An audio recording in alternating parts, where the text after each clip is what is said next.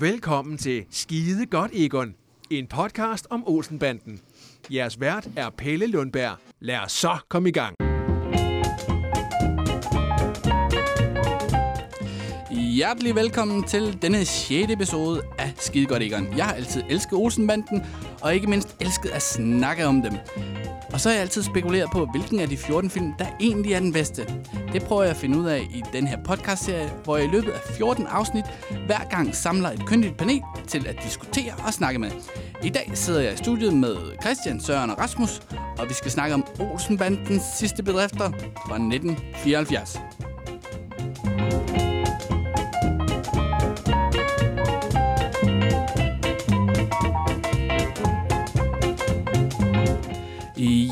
og øh, jeg vil lige uddybe, hvem det er, der sidder i studiet. Det er jo et decideret All-Star-panel. Jeg har med mig tre genganger til højre.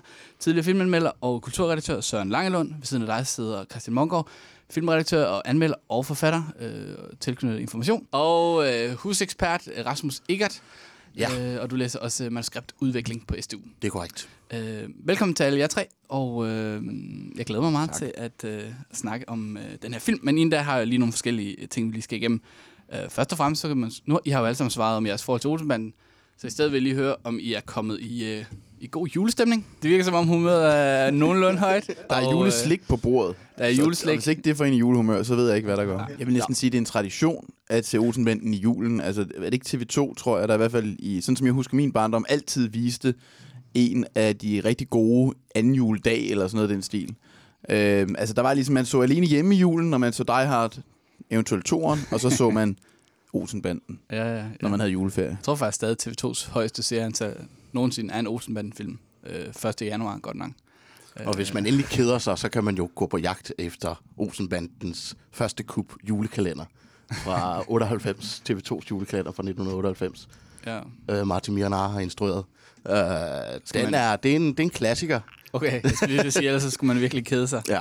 Den er faktisk om muligt dårligere end Olsenbandens sidste stik. Jeg har et øh, romantisk forhold til den, fordi den var den blev sendt, da jeg var en 8-9 år gammel. Ja. Så jeg var jo helt kæmpe fan. Jeg husker, jeg husker Kjelds øh, far hedder Børgefar. det, er det ikke Søren Sætter Lassens søn, der spiller Egon? Jo. Og med al respekt for, altså Søren Sætter Lassen er jo en fantastisk skuespiller, men jeg kan huske dengang, jeg tror, jeg var 14-15 år og tænkte, det er sådan noget, far har hævet i nogle tråde, for jeg synes virkelig, han var dårlig.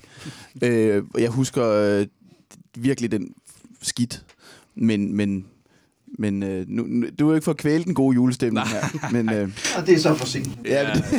Men altså, man kan jo også se, de, altså, den er jo aldrig blevet genudsendt, vel modsat Pyrus og de der andre kalendere, som TV2 genudsender. Nej, jeg tror, år. den ligger t- øh, langt nede i TV2's arkiver, øh, Ja. ja. julekalender. Øh, men altså, man kan jo også se de gamle Olsenbanden i julemånederne, eller julemåneden for at blive mindet om det gode vejr, fordi det er jo sommer i alle Olsenbanden, og solen skinner, og så hvis man sidder og savner sommeren lidt, så kan man sidde og, og se dem. Det, Men havde de ikke også premiere omkring jul, eller det, ved- det ved du måske ikke, Christian? Altså, eller i efteråret, hvad Oktober fordi... måned, som Ja. regel, de lå. Ja. Okay, optaget om sommeren og ud om, om efteråret. Ja, lige præcis. Klippe og klister og lydarbejde og alting Så- i øh, august-september. Og så, også godt måske godt altså lyddesignet er måske ikke verdens bedste, og de er måske ikke det mest polerede sådan rent billedmæssigt, det ved jeg, det skulle vi også snakke Ja, lidt om ja, i dag, ja. ikke? Men, men, men, øh, men det gik bare stærkt dengang i forhold til, når man lavede film, ikke? Og, og det var jo også, ligesom så man, og det er jo også den, det er jo lidt den samme måde, de laver Min Søsters Børn og Far til Fire på i dag, at man ligesom sætter en premiere-dato, og så regner man sig baglæns, ikke? Altså, Ja. at de så ikke kan holde det samme håndværksmæssige niveau, som så burde man måske kunne, bruge ikke? lidt længere tid på Det er dem. så fuldstændig rigtigt, men jeg er ikke sikker på, at fem år vil hjælpe på en far til, fars, fars til 80 film, som, som de. Så, Øhm, nå, men jeg, jeg, jeg prøver lige at holde, øh, nogle, øh, holde en, en, et snor i det her. Øhm, øh, I første, allerførste program, der lavede vi den her konkurrence, hvor man kunne vinde øh, din og Jacob Ben Jensens bog, øh, Christian. Og der er en heldig fyr fra Aalborg, som øh, får den her øh, bog med posten. Kasper, øvrigt en stor Olsenbanden-fan, så det var helt det rigtige sted, øh, den skulle hen. Han var meget glad, og øh, glæder mig til at høre, om han får den læst. Øhm, selvfølgelig gør han det. det gør han da. Selvfølgelig gør han det. øh, og så har jeg en lille ny konkurrence, fordi i øh, forrige episode, hvor faktisk både Rasmus og Søren var med, øh, hvor Ask nævnte øh, det store kub som tegneserie. Den har jeg fundet. Den er altså til at få fat i for menneskepenge, lavet af Otto Frello. Og øh, den står jeg med her i hånden her. Og øh, der trækker vi lod blandt alle anmeldelser i iTunes, og øh, den bliver trukket, når vi optager det sidste afsnit inden jul, og det er sådan noget den 18. eller 19. december. Så Så skynd jer mindre, ind at jeg har stjålet den med hjem inden, Mener du, du- inden, inden dag. Ikke? Så Den er faktisk ret, øh, ret fin øh, hæfte. jeg og, husker øh, den med, med enormt stor øh, glæde til, altså fra, fra, fra min barndom. Jeg vil meget gerne lige kigge i den bagefter. Ja, den er meget en til en med Det filmen. du så ikke. Nej, det er det. Den er meget en til en med filmen, bortset fra øh, Paul Rickard, som er sådan en, en skaldet bulldog-lignende type. øh, men ja, du kan, du kan kigge ind bagefter. Den er i øh, flot stand. Den er i Det rigtig ser flot ud som, stand. det er nogenlunde pænt. Og øh, den kan man altså vinde, hvis man går ind og anmelder i øh, iTunes. Nemmere kan det næsten ikke være. Og øh, et andet hængeparti, som lige skal være sådan vores føremne, det er øh, noget, som jeg lod, lidt lod at hænge på øh, sidst, Christian, hvor du snakker om øh, Ballings film, hvor du snakker om visuelt, er det måske ikke de pæneste, og I andre kan, kan, kan falde ind bagefter. Øh, ja, du må du gerne lige få lov at uddybe, fordi det fik vi aldrig sådan lige snakket om, fordi la- altså, lavede han grimme film? Nej, det gjorde han ikke. Han lavede meget traditionelle film, kan man sige. Og det er jo også det, øh, altså Peter, Peter Klitgaard, som jeg interviewede blandt andet til min bog om, øh, øh, om Balling, og som var fotograf på, på nogle af Olsenbanden-film. Han fortalte det der med, at når man kom som sådan... Han havde jo ligesom sin faste stab af, af håndværkere på de her film, og blandt andet også faste fotografer. Men som så kom som ung... Øh, Styrvolds fotograf tænkte, nu skal vi revolutionere filmsproget i Olsenbanden-filmen, og havde alle mulige idéer. Henning Sprogø har også fortalt om det samme. Så fik man bare at vide, nej, nu skal du høre, ven. Kom herhen og sæt dig ned ved siden af onkel Balling, og så skal jeg fortælle, hvordan det skal se ud. Han havde jo en meget specifik idé omkring især Olsenbanden, at det skulle jo ligne sådan en tegneserie, hvor man nærmest bevæger sig fra rude til rude. Øhm, så på den måde, så kan man sige det der, og han, havde, han var enormt glad for zoomlinser, så det var sådan noget med, at, at det startede måske i et nærbillede, og så zoomer, og så kommer bilen kørende, eller de går hen ad gaden, og så zoomer man ud, og så følger man den et langt stykke vejen, eller omvendt, den kommer kørende langt ude i horisonten, og så er man zoomet ind på den, og så zoomer man langsomt ud efterhånden, som bilen kommer tættere på at køre rundt om et hjørne. Altså han, på den måde var der ikke sådan det store spral i måden, de her film blev optaget på. Det sjove er så, at i øh, Olsenbandens sidste bedrifter, som vi lige som vi skal snakke om i dag, er der faktisk et, lagde jeg så mærke til, øh, et af de allerflotteste billeder øh, med Karl Stegger, Ja, tror jeg, der ja, går hen over sådan en, en gangbro ude, sikkert i Sydhavnen eller sådan et eller andet. Ja. Og så ser man øh, med, med solen som baggrund og sådan noget. Hold kæft, for så jeg, jeg sad og så den på Blu-ray, og det, ser jo, det så helt fantastisk ud. Fuldstændig. Mm. Jeg tænkte, det er jo for fanden balling. altså, det, det havde jeg faktisk glemt, at der var, at det er virkelig, virkelig et smukt skud. Altså, det, er- det, det er næsten helt magisk. Der er sådan en glød og en varme i det, som er ret, det ser sikkert også bedre ud på, på Blu-ray, end det måske har gjort længe på tv og andre steder. Ikke? Men, men, men så, så han, en gang imellem, så var der alligevel de der, men det er jo sådan, men det er jo meget klassisk og meget traditionel, og det var han. Han var meget klassisk og meget traditionel i måden, han fortalte det på visuelt. Mm. For, og, men det var ikke grimt på den måde. Det er slet ikke det, jeg mener med det. Så. Nej, nej, helt sikkert. Det var, det var også, altså for at binde sløjfe til, vi snakkede om tidligere, så har det jo været, altså det skulle være effektivt, ikke?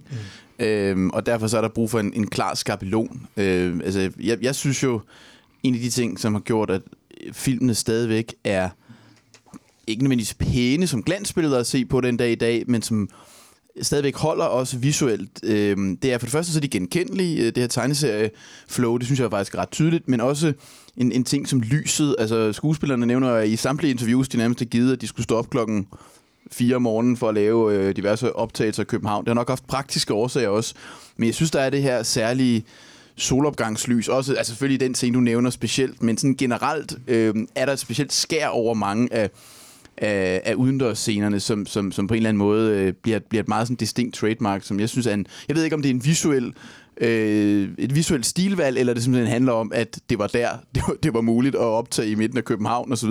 Men jeg synes i hvert fald, det er noget, der, der, der, der giver øh, et visuelt særudtryk, øh, når, man, når, man, når man ser filmene i dag. Og derudover, så synes jeg, at de er... Altså, der er sådan nogle... Særligt i de indendørs scener, så er der sådan en en kammerspil-æstetik, som jeg egentlig godt kan lide. Altså, øh, uden at man på nogen måde skal sammenligne Bergman med, med, med, med Balling, så kan jeg godt lide, når man ikke visuelt gør mere, altså støjer mere end nødvendigt. Og jeg synes for eksempel, han er enormt god til plikke. Øh, og, og, øh, og, øh, og, og det handler selvfølgelig også om spillere, men, men, at, men at hvis man kigger, hvis du trykker pause på en hvilken som helst scene indendørs i en Olsenbanden scene med Benny og Kjell og, og Egon og Yvonne, jamen, så er der altid øh, øh, reaktionsskud af øjne og, og, og, og, og øjne i centralt baseret, så, så du er øh, involveret i scenen. Øh, og, og der er sådan nogle kammerspilsgreb, som jeg synes er, er ret effektive, men, men noget postkort æstetisk øh, øh, vidunder var han jo ikke, øh, når, han, når, han, når han skabte billeder. Øh, men jeg synes, han, han lavede billeder, som, som fik historien fortalt og fremdriftet effektivt. Øh, og som samtidig havde et, et, et lysmæssigt trademark. Øh, Mm. Giver det mening? Ja, helt sikkert. Rasmus, har du noget at, at tilføje? Øh, jamen, jeg synes også, at i den her film er der også mange flotte, øh, ud over øh, solopgangen, øh, så er der også skuddet op, op, på, øh, op på børsen øh, med, med, med de her ballonger. Øh, det er også et, et fantastisk skud, han har der. Men ellers var han jo meget traditionel, Erik Balling, i sin, i sine vinkler. Øh, mm. Men det, som jeg godt kan lide ved Erik Balling som instruktør, det er hans, øh, den koreografi, der ligger i skuespillerne, når de har for eksempel en scene, alle fire, de tre bandemedlemmer og Yvonne, øh, fra City Bedrifter, hvor Yvonne har foræret øh, diamanterne til øh, Martin Dison. Yvonne står i den ene side, Kjeld og Benny står i den anden side op ad væggen, og Egon står i midten og skælder dem ud på, på hver sin side. Og det er, altså, det er virkelig godt lavet, og det er bare et totalt skud af dem alle fire. Og så det er bare virkelig godt lavet. Så skal man jo heller ikke glemme, at, at, at måske det største trademark i alle Olsenmanden-film, det er jo, når de går ned langs havnen, og musikken spiller, og, og trioen øh, er samlet. Og det er jo, altså den er jo filmet i silhouette, ikke? Og på, på en meget distinkt måde, øh, typisk sådan så, at altså, igen, der er den her genkendelighed, øh, og, og det skud kunne man jo have lavet på mange måder, så, så det ikke havde haft den der særlige følelse af, at, at det her det var ligesom indrammende for, for hvem de var, og hvad hele fortællingen var. Så han kan godt, kompo- han kan godt komponere billeder, den gode mand, ikke? Jo, men jeg, jeg tror også i virkeligheden, vi snakker om før, hvor hurtigt de lavede film. Altså, der var heller ikke tid til faldballader, der var ikke tid til at bruge at lade en fotograf. Altså, det var Balling, der bestemte, og han arbejdede sammen med de samme fotografer stort set hele sin karriere. Og, og de vidste, hvad han ville have, øh, og, og, og det leverede de. Ja. Altså, der var ikke plads og tid til, at nu skal vi lave alt muligt kunst, det ene og det andet. Han ville ikke have kunne arbejde sammen med øh, Jan Weinke, Dirk Bryl, Michael Salomon, nogle af de der unge fotografer, som jo, og Dan Lausten for den sags skyld, som jo er kæmpe stjerner i dag, men som kom frem dengang der i slutningen af 70'erne og begyndelsen af 80'erne, og som jo i den grad var stærke fotografer, som ligesom ofte kuppede deres instruktører og, og ligesom lavede, hvad de i høj grad selv havde lyst til. Ja. Men der var en ting, jeg kom til at tænke på i forhold til den her film, jeg sådan, at det også var, oh, kæft, var det effektivt fortalt. Mm. Altså hele den her forhistorie med Bedford-diamanterne og, og, og, og, og, øh, og Egon, der bliver snydt, så vandet driver af ham. Altså, jeg tror, jeg, jeg kan ikke huske, om det er meget mere end et kvarter, eller sådan noget den stil, men så hele den der kæmpe historie, som det jo rent faktisk er, og hele fundamentet for, hvad det er, der skal ske i den resten af filmen, det er ligesom lagt. Og der er bare ikke, der er ikke en eneste overflødig scene. Altså, det må du også som manuskriptmand, mm. øh, Rasmus, skulle virkelig kunne sætte pris på, at hvor, hvor effektivt, altså hvor godt det er fortalt. Ja, fuldstændig, og det er jo en kompliceret historie med de her Bedford-diamanter, der har tilhørt en indisk konge, eller hvad det var, og så er de. Ja. floreret ud på det sorte marked, og altså man får virkelig bare øh, skabt universet, og hvad den her films fortælling er, ret hurtigt. Øh, vi vender tilbage til filmen lige om lidt. øh, jeg kan mærke, det kribler i fingrene. Øh, jeg, jeg har lavet sådan en lille øvelse til jer, fordi at, øh, nu står julen jo for døren, og så skal man se en masse film. Og, øh, og Balling har jo lavet, vi snakker om, hvor produktiv han var. Han er, var en meget, meget produktiv herre. Øh, hvis man nu ikke øh, har set så meget, hvad man laver, så om I har en enkelt eller, eller to anbefalinger til, der kan man måske øh, få en god filmoplevelse, øh, Søren. Øh, ja, altså... Øh, altså, der er måske nogen, der vil grine, hvis man, når man nævner den. Men altså, jeg har, jeg har et kærlighedsforhold til Sommer i Tirol, og det er, jo, det er jo også en barndomsting. Men det er også, fordi jeg synes, det er en af de få Dirk Passer lystspil, som på en eller anden måde, altså, den er så overgivet, men, men elskværdig og meget oprigtig alligevel. Og det er måske, fordi den foregår, hvor den foregår, er så karikeret, som den er, at den ikke på nogen måde fungerer noget, som den ikke er. Men den, den mundrer jeg mig stadigvæk over, og jeg synes også, at faktisk er ret fint og stramt fortalt. Og Susse Vold er jo øh, i den film vil... altså når man ser den film, så tænker man, hvis hun havde været franskmand eller italiener, så havde hun jo været verdensstjerne på, på, på niveau med Claudia Cardinale og, og Brigitte Bardot, for hold nu helt fast hvor ser hun smuk ud, ikke? Øhm, og, og, og jeg synes bare, den, den, den har... Altså, når jeg ser de der Dirk Passer-film i dag hos øh, min kones bedsteforældre eller lignende, så synes jeg virkelig, mange af dem, de er elendige eller ujævne for, sagt på en pæn måde. Jeg synes stadigvæk, Sommer i Tirol holder. Mm. Øh, og også har nogle, nogle, nogle ret sådan følelsesmæssigt stærke scener. Susse Vold, der kringer sin... Øh, eller da Dirk Passer kringer sin sjæl ud til, til, til, til Susse til sidst, og og, og musikken er også en, en, en central spiller selvfølgelig. Men derudover en helt anden genre, men også en musical eller øh, musikdrevet film. Øh, Jeg skulle min egen med, med Daimi, Mm. Øh, jeg kan ikke huske sådan noget sluttræsser. Du må kunne overstået, Christian. Men, Ja, det er Men- men, midt, midten af 60'erne. ja, ja. Men, men, 66, 67. Men altså, det er ikke sådan en, man ser så tit, øh, og det er også noget tid siden, jeg selv har set den, men, men det er sådan en, altså der er sådan noget, mm, lidt mo- noget, noget moderne kvindesag øh, ind over Bent, Fra, Bent Fabricius, som han har nok lavet noget med Erik Balling før, vil jeg tro, men hvor han jo også laver nogle af sine, sine, sine store sange. Ikke? Øh, jeg sætter min hat, som jeg vil, og så videre. Øh, noget sådan stort filmkunstmæssigt værk er det ikke, men, men det, er en, det er en ret øh, underholdende film, som egentlig er øh, forholdsvis moderne for sin tid. Det er også Øhm, den, hvor Cæsar står og synger uden for, øh, Ja, det er ja, for rigtigt. fængslet og synger Ja. om mågerne. Og sådan, som utrolig smuk sang, bortset for det. Ja. Det var en af de to film, han lavede også, der var en lørdag aften sammen med, han lavede begge filmer sammen med Claus Riffbjerg, og det var sådan lidt et forsøg på os fra Ballings side, tror jeg, og Ja, altså at, at, at gå ungdomsoprøret i møde på en eller anden måde. Man Det er rigtigt, den er skrevet af Rifbjerg, det havde jeg faktisk glemt, men det giver mening. Ja. Det fortæller, det, det, det, det forklarer nok, hvorfor den egentlig var mere sådan moderne i sin samtid, end, og egentlig føles Det er enormt sjovt i, i den anden film, de lavede sammen, det var en lørdag aften, der er en scene, hvor, øh, hvor de unge mennesker, blandt andet øh, Morten Grundvald, en, en ung Morten Grundvald, der, har, der er sømand og er kommet hjem ud fra havet, og så går, de, øh, sammen, så går han sammen med en masse unge flippede øh, mennesker i hælene på sådan en, øh, en lastbil, hvor på ladet der står der et, et beatband, som det jo hed dengang. Og det var Cream, for det ikke skal være løgn, som så tilfældigvis var på besøg i København på det tidspunkt, hvor de skulle optage, og så fik de simpelthen Cream, og jeg tror muligvis, at Clapton han også står deroppe på, på det der, i, så er med i en Erik Balling-film, hvilket er en sjov, sjov lille detalje. Absolut. Øh, hvad med dig, Christian? Har du sådan en... en Jamen, altså, jeg, jeg, en af mine favorit Erik Balling-film, det er nok... Øh, den, du lige har snakket om, det er Jeg med sku min egen. Ja. Så er der den, der hedder Hvis lille pige er du. Mm. Ja. og det er faktisk også med Dirk Passer. Og det er ret interessant, for jeg tror, Balling var lavet han en 3-4 film eller sådan noget med Dirk Passer i forholdsvis store roller. Og han er en af de instruktører, der kunne tøjle Dirk Passer. Dirk Passer. Jeg tror, det er en af grundene til, at Dirk Passer var god i Sommer i Tirol, og han er god i også i Poeten og Lillemor, men, men bestemt også i, i, øh, i Hvis lille pige er du, som er sådan et... Øh, den er fra starten af 60'erne, den er i sort-hvid. Og Det er den, guitar, ikke? Også? Ja, det er Gita Nørby, ja, og, og, og ham, der ligesom spiller over for hinanden. Og det er sådan et, et, øh, et lystspil, næsten ala Ernst Lubitsch, eller sådan noget. Altså, det har en elegance over sig, og også i forhold til dialogen og hele måden, den er fortalt på. Bort Ove, øh, som jo desværre døde for nylig, men han spiller sådan en ung, meget, meget, lad os sige, øh, opstemt øh, mand, som er forelsket i Gita Nørby. Han vil enormt gerne i bukserne på det, Gita Nørby, det er der ingen tvivl om.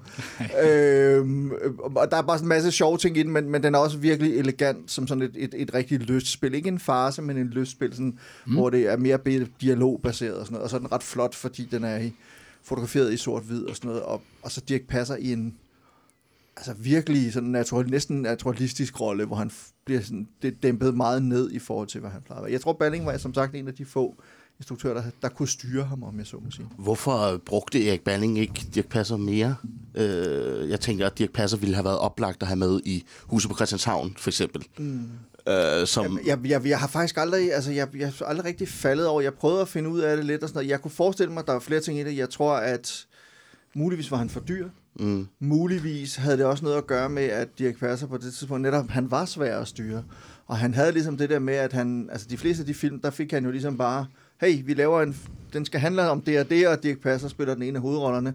Og så virker det som om, de bare gav, gav skidtet fri derefter, mm. ikke? Og så kunne han ellers ligesom bare fjolle rundt, som han havde lyst til. og der skal nok blive solgt billetter. Jamen præcis, ikke? Og, og, og måske var det sådan lidt for Balling, måske var det simpelthen for hårdt også, altså at, at, at, at styre ham. Måske var der, altså han var jo heller ikke rar ved sig selv, Dirk Passer, kan man sige, i forhold til altså sådan helbredsmæssigt og sådan nogle ting, så der kan have været flere ting i det på den måde. Altså, Han havde jo også nogle år, altså for eksempel i forhold til Olsenbanden, start, slut 60'erne, start 70'erne, havde han jo også nogle, no, nogle virkelig sorte år, Mm. øh, Dirk, ikke? Øh, hvor altså, var det ikke... Det var, vi skal jo hen i, i, i nogle Olsenbande-film, hvis vi skal tænke årstal for, at han egentlig kom tilbage i Cirkusrevyen og sådan ting. Det kan godt være, at han har haft nogle, nogle perioder, hvor han måske ikke har været så, så skarp, og mm. det ved jeg ikke, om Balling måske har gennemskuddet. Men det har bare været oplagt, når Erik Balling har været, var så øh, begejstret øh, for at bruge Ove Sprogø. Mm. Øh, Ove Sprogø og Dirk Passer tidligere øh, havde et, et øh, makkerpar i dansk film. Så ville det have været oplagt at have brugt de to i, eller i hvert fald Dirk Passer i Huset på Christianshavn. Jeg har svært ved at forestille mig Dirk Passer i Olsenbanden-universet, men det kunne have været oplagt i Hus på Christianshavn, for eksempel. Jeg ved ikke, om han måske anså Ove for at være karakterskuespiller. Altså lidt ligesom de fleste andre gjorde, at Ove var karakterskuespilleren, mm. og Dirk han var the funny man. Altså det var jo også hans store, det der knæk kom jo med, med mus og mænd, ikke? Altså mm. fordi han ikke blev taget alvorligt i, i Steinbecks store teaterstykke der, ikke? Og, og, og det fik han sådan et kunstnerisk knæk på. Og sådan noget. Så det kan, altså jeg ved, jeg ved det ikke, altså, men, men, men det kan have noget at gøre med, at han var bange for, at han ikke kunne styre ham. Altså at det var for det kan også besværligt. Være for, ja, det kunne også have været, fordi at han måske bare tiltrak så meget opmærksomhed, Dirk ja. Passer. Altså det fjernede fokus fra historien og fra de andre skuespillere. Præcis, fordi selvom det, altså de tre hovedrolleindhaver, eller fire hovedrolleindhaver i Olsenbanden-filmene var store og populære og alt muligt andet, så var det ikke dem, det handlede om. Det var Olsenbanden. Mm. Ikke? Mm. Altså Olsenbanden var ligesom større end dem alle sammen. Matador var større end dem alle sammen. Huset på Christianshavn var for så vidt også, altså det handler om huset på Christianshavn, og ikke og så videre. Men Ja, jeg helt ved ikke, altså, det er rent Nå, men man kan sige, Ove, han, er jo, altså, han var jo også den, den største, altså han var selvfølgelig en kæmpe stjerne, også før de film, men han var jo ikke, han var jo ikke på den måde sådan the leading man ind til Olsenbanden, vel? Altså sådan for alvor. Det, det var jo mere øh, Dirk og Ebbe Langenberg og, og Ibn Musin og Paul Reichardt og sådan nogle af de der typer. Der, der, der, det var også min analyse sidst, skal jeg huske, men der tænker jeg bare, at den eneste af sådan de der store folkekære øh, stjerner, som han inddrog i, i, i sit univers i 70'erne der, det var, det var sådan rigtig Paul Reichardt, ikke? Øh, og, og som jeg også måske synes er en af dem, der gør det dårligst i Olsenbanden-filmene, med al respekt. Øh, men, men det virker netop som om, at, at på en eller anden måde, så er det kollektivister, der er med, ikke? Øh, altså Morten Grundvald var jo ikke på den måde et kæmpe navn dengang, vel? Øh, øh, mange, mange spillerne var, var selvfølgelig bekendte navne, men det var ikke sådan, at Gita var med hver gang, vel? Eller øh, at Ove før Olsenbanden var altså top-billing øh, starter solgt billetter på, på samme måde som som, øh, som The Funny Guys og, og Første Elskerne. vel? Han var ingen af delene. Øh, Rasmus, har du en film at byde ind med? Eller er det Øh, ja, altså, øh, jeg tænkte på på en af Lillemor. Mm. Øh, det, det er jo en trilogi, der er på en af Lillemor, og på en af Lillemor i forårshumør, på en af Lillemor og Lotte. Ja, tror jeg, de hedder. Øhm, Ja. Og der er Dirk Passer også med, og Judy Kring og Dirk Passer spiller øh, bager. Uh, og det, det er tre søde film, synes jeg. Uh, ikke super spændende, men søde og sjove. Og netop en, en stjerneparade af skuespillere. Mm. Uh, Henning Morrison, uh, Helle Virkner, uh, Ove Sprogø, Lis Løvert, uh, Dirk Passer, Karl Stegger, Bodil Lutzen. Uh, der er rigtig mange gode folk med i den. Uh, så det er tre rigtig, uh, rigtig søde film. Ja. Så dem vil jeg helt klart anbefale. Og måske hans den første, Vallings første forsøg på at jagte en serie, noget der virkelig bare kunne, kunne sparke røv på mm. længere sigt også, ikke? Jo. Det, det vagte... Og Henning Mortensen er, er fabelagtig som øh, den der håbløse digter, øh, som øh, en enkelt gang lige rammer den i røven, ikke? og så øh, er det nok til at redde familien. Jo, det kender man jo. altså, det, jeg, det, jeg, al respekt for Boen og Lillemor, men altså, jeg synes, det er, det er et godt eksempel på. Sidst jeg i hvert fald så den første, hvor jeg sådan tænkte, hold da op, det her det er en gammel film. Altså nu, den er jo også ældre end... end Den end første er også i sort-hvid. Jo, men jeg synes, bare, jeg synes bare, det virker... Det, det, på en eller anden måde virker det meget mere bedaget end... Altså for eksempel, øhm, hvis Lille Pige, du er også i sort den synes jeg ikke... Ja, nu er det på år siden, jeg har set den. Den synes jeg ikke var virket sådan bedaget på samme måde. Øh, men... Øh, men øh, jeg ved ikke, hvad min pointe var andet, end at, øh, at, at, at der er. Olsenmanden er så sindssygt tidsløs i forhold til Ja. så meget af det andet. Eller? jamen, jeg tror, det der er med, med, med, med poeten af Lillemor-film, er, at de er meget forankret i deres tid. Jeg, jeg synes ikke, de er bedaget på den måde, men de er meget forankret i deres tid, fordi de handler om på det tidspunkt, hvor middelklassen begynder for alvor at opstå også i Danmark, og hvor man får penge til at købe vaskemaskine og en ny bil, og skal på charterferie og sådan nogle ting. Og det er jo sådan, der er jo den der konkurrence mellem Lis Løvert og Brogø, som er parret ved siden af, og så poeten af Lillemor om, om de ene for, par får en bil, jamen, så skal de andre også have en bil. Så får de en vaskemaskine, så skal vi også have en vaskemaskine. Så skal de på charterferie, så skal vi også på charterferie. Altså, så det er sådan, det, det der, det bliver Jeg synes, der er, der, er nogle, der er nogle sjove ting på den måde, som, som, som handler ligesom om, om det der det moderne Danmark på det tidspunkt. Ja. Ikke? Som, men det gør så også, den hører virkelig hjemme i den tid. Ikke? Ja. Men det tager han jo også med sig videre, altså hele Yvonnes forhold til sin søster og alt det der med, hvem har været af, af, af småborgerlige værdier og sådan noget, ikke? Det, er jo, det, var også, det var også en gennemgående driver Øh, i Olsenbanden. jeg vil lige smide en, en ind, som, jeg ved ikke om den tæller, men han var instruktørassistent på Diskret Ophold, som jeg har set meget som barn. synes jeg faktisk, det er en ret øh, fin film med Ib Schønberg som øh, hovedrollen. Meget lun Ib Schønberg. Øh, den er fra 46, og så synes jeg stadigvæk faktisk, den dag i dag, den, øh, den er seværdig. Så det synes jeg også er ret imponerende. Øh, som Martha. Men det ved jeg ikke, om den er måske for oplagt at sige. Men det er i hvert fald en øh, film, øh, jeg kommer i godt humør af. Også bare en, øh, hvor mange stjerner kan vi have med på en båd. øh, og så købet ved at synke. og så, ja, lige præcis. Og Øh, Paul Bungård fik sin kone med derned, som øh, lavede mad til, Ja, ja, til ja. ham, fordi han kunne, ikke, han kunne ikke klare det mad, de fik dernede. jeg tror faktisk, der, kunne- man kunne lave en hel podcast om, øh, om de filmede ned i Grækenland, om. Ja. alt, hvad der er sket på den tur der. Øh, men det skal vi ikke. Vi skal til at snakke om Olsenbandens sidste bedrifter.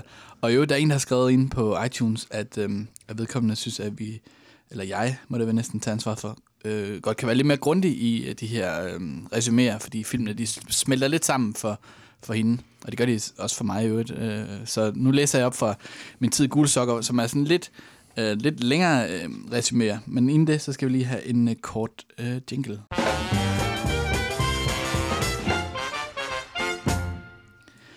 Yes. Banden er endt i Spanien, dog uden millioner, hvorfor et rask og hurtigt pengeskabsteori skal sikre deres overlevelse på Mallorca. Det er den danske millionær Grise Hansen, som ligger inde med masser af dejlige pesetas for ugens omsætning af grisefester. Det spanske politi snupper dog Egon midt i brækket, og han må hjem i sin celle i Vridsløse Lille. Da han bliver løsladt, står vennerne klar med Dannebrogsflag og venter, men i stedet for at følge med dem, bliver Egon afhentet af vekselerer Holm Hansen i en stor sort limousine. Egon har fået et job, som skal udføres uden brug af snørbånd, tyggegummi, Benny og Kjeld. Bedford-diamanterne, som ligger i et Frans pengeskab i en villa i Schweiz, skal stjæles. Det lykkes Egon, men han bliver taget i røven af Holm Hansen, som selv sælger de kostbare diamanter til en sheik for svimlende 15 millioner dollar. Og så får Egon brug for både målebånd, Dirk, en HT-bus og sine gamle venner Benny og Kjeld til at stjæle diamanterne og pengene fra Holm Hansen. For en gang skyld lykkes kuppet. Olsenbanden drager afsted med de mange millioner til Mallorca. Okay, så har vi altså gennemgået filmen øh, nogenlunde slavisk. Et grundigt Øh, resumé. ja, det, jeg tror, vi har været inde på, på de grove linjer. Øh, nu plejer jeg at spørge, om, om folk kan lide den og sådan noget. Det tager jeg næsten for givet. Men nu vil jeg hellere høre, er der nogen af jer, der har den her som jeres yndlings øh, Olsenbanden-film? Nej. Det er tæt på. Ja, Jeg tror, det er min øh, det er en toer i min top 3. okay. Uh, ja. Jamen, jeg har den også ret højt. Hvad med dig, Christian? Er den... Jamen, jeg, jeg synes, den er virkelig god. Altså, men, men, øh, men altså, ja. Min favorit er det ikke. Okay. Det, det er prequelen til min favorit, vil jeg Jamen, sige. det, det fik du godt teaser for øh, ja. Sidste gang. Så. Ja. Øhm, nå, så lad os lige øh, sådan, øh, tage starten. Den starter på Mallorca. De er ligesom blevet dernede, hvilket jeg synes er ret fint, at de ikke bare sådan spoler tilbage og er i, i Valby. Yvonne har ligesom taget den her livsstil til sig og blevet, det kan man jo godt påstå, hun er sådan en form for alkoholiker. Der bliver i hvert fald skænket nogle, øh, nogle drinks. Sådan, hvad synes I om, at, at øh, hvad synes I om starten nede på Mallorca, hvor de skal bruge nogle penge for, for at leve dernede? Jeg synes, den er ganske fin, men den er måske lige lovlig lang efter min smag. Det var en 10 minutter. Uh, der var noget, man måske godt kunne have klippet ud. Hvad det skulle have været, det ved jeg så ikke. Men, men jeg synes lige, den er, den er lige i overkanten, synes jeg. Øh, 10 minutter, det, øh, så kunne jeg bedre lide øh, prologen, som vi, hvis, hvis vi skal kalde det det, i øh, Olsenbandens store kub, som var 5 minutter. Her der er det 10 minutter, men der er selvfølgelig også et kub dernede. Mm. Uh, vi skal have præsenteret, hvad, hvor er Olsenbanden nu. Og vi skal have noget Los Vinos Blancos. Og... Ja, ja, præcis. Og der skal være noget humor, ikke, Yvonne, der øh, bager på to øh, spanske tyrefægter, ikke? Og, øh, og Børge, der har lært, at der skal, skal lære at tale spansk, og Kjeld, der har det rigtig skidt med maven, ikke? Så, Øh, øh, Tyrfægter med de trekantede hatte, som viser sig at være gendarmer i stedet Præcis. for, ikke? eller politifolk, så det er virkelig... Ja. Nu er de jo fløjet helt dernede for at optage, så skal de også have nogle minutter med hjem. Ikke? ja, Ja. ja, det er optaget på Costa del Sol, øh, ikke på Mallorca, men, øh, men, jeg, men jeg synes, den er sgu lidt for lang, øh, den, øh, den indgang der, men... Øh, Nå. Ja, det, Ja, ja, jeg kunne rigtig godt lide den. Ja, jeg synes virkelig også, den virkelig. Jeg elskede, når de er i Spanien, også i på sporet. Ja, I særlig grad på sporet, men også her. øh, fordi jeg synes faktisk, at den får fortalt ret meget på de der minutter om figurerne. Altså, jeg synes, det er ret imponerende, at man har i virkeligheden tre setups og payoffs på 10 minutter. Altså, det her med Benny og øh, hende der, Hudi, der vil giftes med ham, som jo bliver gift med ham i I virkeligheden, virkeligheden, ja. Ikke? Øh, nogle år senere. Lille Weiding. Ja. Præcis. Øhm, hvad hedder det? øh, Og, øh, og Kjelds dårlige mave, og, øh, og hvad hedder det? Yvonnes øh, tyrefægter der, og, og, hvor man egentlig får dem alle sammen sat i spil, og så får det jo en, influ- en, en betydning for, hvorfor det er kuppet fejler. Altså, fordi jeg synes, det er, øh, det er der, hvor nogle gange historien er lidt tynde, synes jeg. Hvor det er en eller anden lille tilfældighed, eller detalje, der gør, at det ikke lykkes. Men her der er det sådan en kombination af de tre fine setups, som man får på hver figur på kort tid, som jo så i det her øh, famøse kub af Grise Hansens øh, skab, der øh, går galt. Ikke? Det, synes, jeg synes egentlig, det er meget fint. Og så elsker jeg, hvis jeg bare lige må sige, altså det er en af de, min yndlings sådan, øh, øh, sekvenser overhovedet i Olsenbanden-universen. Måske endda en top 10 scene. Det er øh, den her med, øh, at de knaller på kryds og tværs. De der øh, Costa del Sol, udlandske danskere dernede. At fru, øh, fru Sørensens mand, øh, krisehandler. Øh, altså, det, det synes jeg bare er så fint, både tænkt og udført. Hver dag kl. 14 forlader Grise Hansen sit kontor. Han kører til den nærmeste by. Og her besøger han sin veninde, fru Jørgensen. Fru Jørgensens mand, forhenværende tæppehandler Jørgensen fra Holte, besøger nemlig samtidig sin veninde, fru Hansen. Fru Hansens mand, forhenværende radioforhandler Hansen fra Bjerringbro, besøger sin veninde, fru Sørensen. Fru Sørensens mand, forhenværende ejendomsmælder Sørensen fra Virum, besøger sin veninde. Hold da kæft, der er gang i den, hva'? Hvis manden, forhenværende revisor Jensen fra Slagelse, er galant nok til at aflægge et besøg på det lokale værtshus.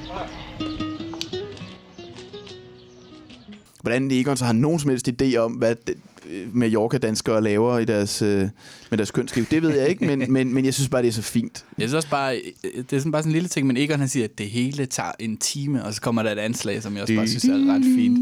Uh, du, det lyder som om, du var ved sådan at, byde ind der, Nå, Christian. jamen, jeg, jeg, jeg, en af tingene, jeg godt kan lide ved den her film også, det er, at altså, Yvonne, hun klokker jo gevaldigt i det to gange i hvert fald. Ikke? Ja. Og, og- og det er bare noget af det, jeg synes, der er lidt interessant, det er, at hun... Altså den der meget flamboyante kvinde, hun er, som ligesom og heller ikke er sådan helt i tråd med virkeligheden, eller ikke helt har begreb om, hvad det egentlig er, der foregår, når man laver et kup, og hvad man skal passe på, og hvad man ikke skal passe på. Altså, at hun, hun er så hun, er så, hun lever så meget et eller andet sted i sin egen verden, at hun kommer til at begå de der brøler, at hun tager hiver de her to politimænd ind i den tro, at se bare, det er, er dyrefægter. Og hvad er det nu, det betyder, når de siger det der børge, Ja, børge som har lavet spansk? Det betyder, det er goddag, det er politiet, vil de være venlige at følge med, ikke? Ja. Altså, der, der er sådan, og så igen senere, da hun øh, får solgt ved et uheld, solgt diamanterne videre til marskandiseren, i, fordi de ligger i en gammel... Altså, og det her med, at hun allerede inden de har fået millionerne, så har hun solgt hele deres møblement, fordi vi skulle alligevel flytte til Mallorca, så hvad pokker skal vi bruge mm. det til? Hun hygger sig virkelig i Spanien. Jamen præcis, ja, men hun har også altid solgt skinnet før. Jeg synes, der er noget fantastisk ved den måde, og det er også her, hun har en af sine helt store monologer. Mm. Meget har du budt mig gennem alle disse år. Øh, Ja. ja. Altså, jeg, jeg synes... Det er også fantastisk, der hvor hun sidder og bestiller mad på spansk. Ja, ja. Øh, Los Coca-Colas og ja, Los hun- Finos det, det, får, og- det får bare et los foran og et os til Ja. ja. sidst, og så er det ligesom, det er bare alt. Koteletos. Ja, koteletters. Og tjeneren hørte det som pælge. Ja, ja. ja, si, si. si, si. Fint, fint. Ja. Men altså, grunden til, at jeg måske kunne synes, det var en lille smule for langt, det er, fordi jeg godt kan lide resten af historien. Jeg kan godt lide, når de kommer hjem igen, og hele historien med Bedford-diamanterne, Ja. ja. den synes jeg er langt mere interessant, så den vil jeg egentlig have mere af. Men den, jo, den fungerer, den er sjov, men man sidder også lidt, det gør jeg i hvert fald, og tænker, nu må vi også snart komme i gang. Da jeg så den igen, der var jeg sådan lidt overrasket over, hvor, hvor kort den egentlig var. Altså, fordi spil, spiltidsmæssigt. Fordi jeg husker den som sådan en af dem, netop fordi vi er i Spanien, og vi er i Schweiz, og der sker rigtig meget i den, men hvor jeg sådan tænker, at nah, den må være sådan en time og 50 eller sådan noget, men den var sådan en halvanden-agtig time. Jeg, jeg tror, Time og 34. altså, øh, kuppet, altså først Det det, der sker i Spanien, og så kuppet i Schweiz. Altså, hvad er vi? Er vi 20-25 minutter inde i filmen, Ja, da det er slut? præcis. De to historier er fortalt færdige. På, Altså, første vendepunkt er jo, hvor at, øh, Egon, øh, at de tager røven på ham, ikke? Ja, og, og, og, politiet kommer, ikke? Og det er det, det er så, det det, jeg sagde før, jeg synes simpelthen, det er så effektivt fortalt, og det er Mm. netop, at, at den, altså, filmen som sådan var været en time og 40, en Ja, time og ja, en 37, time og tror jeg. En time og 34. Det er det. og det er inklusive rulletekster. ja. altså, og det er virkelig, altså, at få fortalt så meget, Det er en skarp fortælling, altså den Jamen, der det, det er virkelig sådan, man, jeg, jeg tager virkelig hatten af for det håndværk der. Mm. Altså det, og jeg synes, nu kommer vi sikkert ind på kuppet også, men så der er bare, altså, der er virkelig, altså apropos timet og tilrettelagt, det er meget, meget elegant skruet sammen her. Det synes Ja. jeg. Altså, Men det er også en film, hvor at, at, at der, det er rigtig meget banden, Olsen-banden. Der er ikke, Yvonne har ikke rigtig noget, hun skal, ud over hun selvfølgelig vil til Spanien og, og er i gang med at sælge ud af møblementet, men og Børge har heller ikke noget. Øh, det er ikke, fordi Børge skal giftes eller konfirmeres, som vi ser i de senere film. Så det er fuldstændig koncentreret om banden her. Ikke? Der er kun lige et enkelt øjeblik, som jeg faktisk synes er meget rørende. Det er, altså, Børge har jo en central opgave i det her kub, det kan vi komme ind på. I båden. Men, men så er der det her med de der ballonger, ja, Ja. som ja. hans far, ligesom, Ja, ja, som fantastisk. skulle sørge for op i, øh, i, i toppen af børsen, der, sådan noget, men hvor Børge så kom hen og roser sin far. Mm. Og han bliver, det er sådan et rørende øjeblik, fordi hvor han sådan også ligesom giver sku- søn, ej, mener du det, jeg giver ham sådan en ordentlig ja. skub. Og sådan der. inden, og inden Altså, at Kjeld han går op i tårnet, så siger Børge også til ham, du skal ikke være bange, det skal nok nok gå. gå, ja, præcis. Ja, der er en enorm, faktisk en enorm kærlighed mellem de to karakterer, som er ret, øh, ret fin, også i, i, i, tidlige film, hvor han skal holde en tale ja. for ham, hvor, mm. hvor Børge simpelthen er så Om sød jeg, jeg over tror, sin Børge, far. Børge ved godt, at faren heller ikke er den skarpeste i skuffen. altså, han ved godt, at det er, det er Benny og, og Egon, der ligesom er brugshoderne i det der foretagende. Og faren, han er, han er jo en mand, der er bange for sine egne skygger, ikke mindst Yvonne. Øh, Og en hund. Og, og Egon og så videre. Ikke? Jamen, altså, det, er, det er sådan, altså, så, så, så jeg, synes, det, jeg synes, det er faktisk det er meget, meget fint, den sk- skildringen af det forhold mellem Børge og, og Kjeld, altså at, at det der far-søn-forhold, at, at det næsten er søn, der bliver faren, ikke? på en mm. eller anden måde for, Øh, for Nå, ham. nå, så Egon, han er, ryger jo ligesom ind og brumpen. Yvonne, hun klokker i det. Hun, hun fører simpelthen to politifolk ind til ham, mens han prøver at røve Grisehansen, som i øvrigt, øh, øh, apropos øh, øh, cameos, eller hvad man skal sige, spilles af Kirsten Walders øh, mand. Øh, som, øh, så de har nok bare fløjet hele familien med dernede og holdt lidt ferie samtidig med det. Han øvrigt- ligner en virkelig troværdig Grise Hansen. Han, han, ligner han virkelig. i øvrigt en lille krøl på alle i forhold til, du nævnte sommer i Tirol, så øh, Peter Andresen skrev, at øh, det var simpelthen øh, Lili Weidings kjole var genbrug for den film. Ja, Øh. Lone Hertzes kjole må det næsten være. Den, den hvide kjole, som, hun, som hun forfører Ove Sprogø i i øvrigt. Ser godt ud i den i hvert fald. Ja, det gør Øh, nå, men øh, Egon han kommer ud, og, og vennerne står klar. De skal, øh, Yvonne har jo øvrigt bestilt billetter, så de har ligesom øh, den her motor, de har ret travlt. Og så tager han simpelthen afsted med øh, Han skal bo der. med Vexelere Holm Hansen, hvor øh, Junior. junior, fantastisk. Hvad Bolsen kommer ind, du snakkede om, i, da, vi havde, da han var politimand. Ja. Ja. Det var helt forkert. Nu er han altså en ondskabsfuld vekseler. Man kan også se, at Egon han trives i den her rolle, som, hvor han er blevet headhunted til at skulle åbne Han pengeskab. håner jo nærmest Benny, da han går ud af fængslet. Ikke? Altså, han kigger på dem og smiler og har udmærket godt se dem, og så med fuldstændig overlegenhed, så drejer han lige til venstre og bare... Men det er jo sådan en dem sjov relation. Altså, fordi han outer dem jo ikke. Altså, Hol- Holm Hansen spørger om, øh, bliver vi, bliver vi fuldt? Nej, hvem skulle det dog være? Ikke? Altså, Mm. altså øh, han, han, han, på en eller anden måde, så ved han jo godt, de er der i baghånden. Ikke? Og da de så kommer op og besøger ham på, på hotellet derude i... øh, Det er, vel, det er vel derude, hvor der er Casino Copenhagen nu, ikke? Øh, Hvad hedder det? Blue. Øhm, Det kan være. det er det. Det, det, det, det, det, Det det, det ligner høje satshotel ude på Amager, ja, Ja. ja. jeg aldrig kan huske, hvad hedder. Er det Det er sjovt, Blue hvor de sådan står i receptionen, og øh, Bare sige det, Kjeld og Benny, ikke? ja, han er i solariet. Er nu røget ind igen? det er virkelig sjovt. Ja, og Egon han, Wow, wow, wow, wow, wow, wow. I kan tage plads, og så er det verdens mindste taburetter ja. der. Man kan sige, de kan ikke være der. Ja, der er han virkelig ovenpå der. sidde? Vil ikke sidde der. der er han, han er jo lidt ondskabsfuld faktisk. Du sagde, han ikke outer dem, men han er der lidt. han er der Og han lidt. nitler. Men er lidt høj, det er, ikke? Men, men det er jo der, altså det, det er jo noget af det, der er så fantastisk ved, den, ved Egon som figur, det er jo, at når han sådan endelig, han vil så gerne være en del af eliten, han vil ja. gerne op på toppen, og her bliver han, føler han pludselig, at han bliver taget alvorligt som den her vekseleres, altså simpelthen magteliten, den økonomiske elite i Danmarks, han blev gjort til en af deres ligemænd, og han stor cigarføring og limousine ind på lækkert hotel, og det ene og det andet fløjet til Schweiz for at begå kup, og så tager de røven på ham, ikke? og, og samtidig så ser vi så Holm Hansen der på et tidspunkt, at han øh, øh, står simpelthen og taler med en, eller anden, en af de andre bagmænd om, hvor han bare fortæller, at han er så dum som en dør. ikke? 25 procent. ja, præcis. Olsen var navnet. Nej, ham behøver vi ikke at bekymre os om. Ham tager det svejtiske politi sig af. Og ham er der som en ingen, der savner. Altså, ah, men det er så lidt, det er så synd for Egon på en eller anden måde, men han kan ikke selv se det. Han har jo ikke den der selvindsigt, og i øvrigt heller ingen humoristisk sans. Det har han jo virkelig ikke. Altså, så det er sådan, han kan slet ikke selv se det, men, men det er så fantastisk at se på udefra, at han endelig er han blandt lige mænd, og derfor kan Benny og Kjeld rende ham et vist sted. Ja, de Indtil siger det. så til sidst, hvor han jo så bryder sammen, ikke, øh, Egon, og ligesom græder efter, de har reddet hans liv, ikke, og ligesom siger, I er også min eneste. Det er også et meget rørende øjeblik, egentlig. men det er det. Og det er, det er nogle af de øh, scener, som jeg sætter allermest pris på i Olsenbanden. Det er, når de har de der samtaler, øh, banden, øh, når de står og og roser hinanden og prøver at, at, at blive om godt vejr. Og øh, det, er, det er meget det er rørende, og det er det virker, det, det vidner om sammenhold øh, blandt de her tre bandemedlemmer. Og så ser man egentlig også, hvad det er, deres venskab egentlig bygger på. Hvad det er, de sætter pris på ved hinanden. Og det er en fantastisk dialog i øvrigt, den der øh, Egons undskyldnings øh, øh, krammer øh, dialog, fordi altså, det ender jo med, at de alle sammen står og siger, at at han, er, at han er genial, og han ikke, hvor han så siger, men, jamen, jeg har også min fejl. Nej, det har du ikke. All right, så siger vi det. altså, ja. det, det er bare det, der knytter dem sammen. Det, det, han er bare bulletproof, ikke? Og, og selv når han prøver ligesom at sige, altså selv den ene sekund, han har noget selvindsigt, mm. så nej, det, det skal du ikke have lov til, Egon. Du er perfekt. I det hele taget er det jo sådan en... Der er virkelig mange glansøjeblikke til Ove Sprogø her. Det er også der, hvor han bliver gokket i, eller rettere sagt, fordi at Yvonne, hun kommer til at forære de her, de, eller sælge de her diamanter for, for 15 kroner, eller hvor meget det nu er.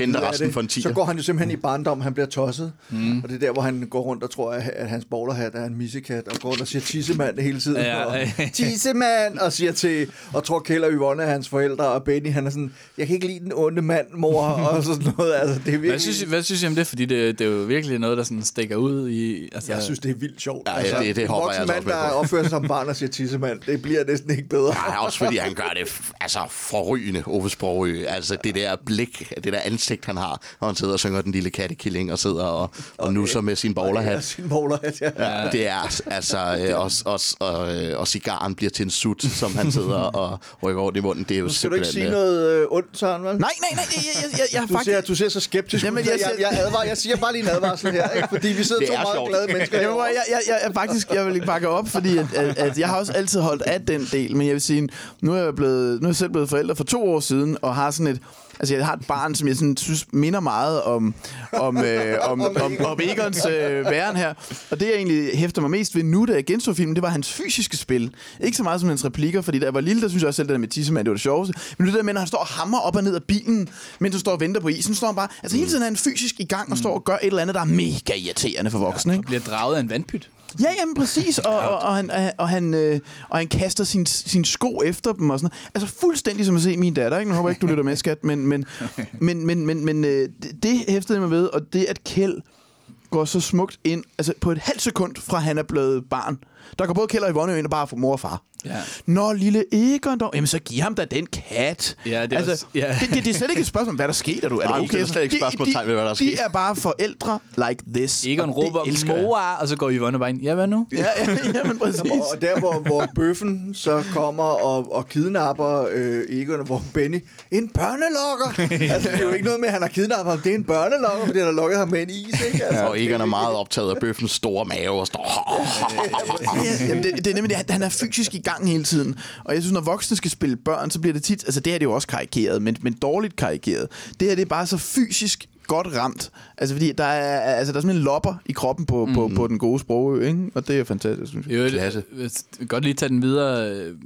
Eller, nej, måske skal vi virkelig spole lidt tilbage, for jeg synes også, at det er en ret fin scene der, hvor, de er, hvor Egon kommer til Schweiz og skal åbne det der pengeskab. Mm-hmm. Øh, og han, Som så er Klampenborg, ikke?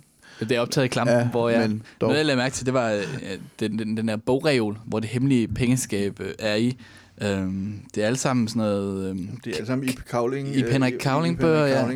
Karrierelægen, som jeg Jamen, ikke det er sådan nogle forfærdelige, forfærdelige kiosklitteratur, det meste af det. Ja. Altså, det, det er ret sjovt. Altså, og, og det er sådan virkelig det er bare hele samlingen, der står Jamen, der. jeg Det er synes ikke også- bare én, det er sådan virkelig...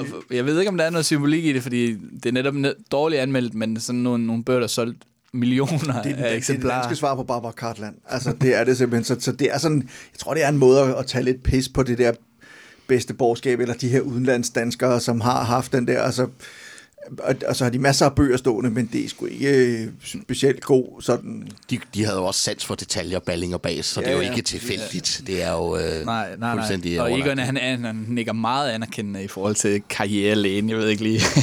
han har jo også skrevet Arvingerne, som der er måske nogen, der har set øh, filmatisering af. Jeg tror i virkeligheden, altså apropos det, der du nævner det småborgerlige øh, tidligere, men, men det, altså, det er jo hele den der verden, det bevæger sig i. Altså det er sådan lidt store armbevægelser og sådan noget, men alligevel utrolig provincielt på mange måder.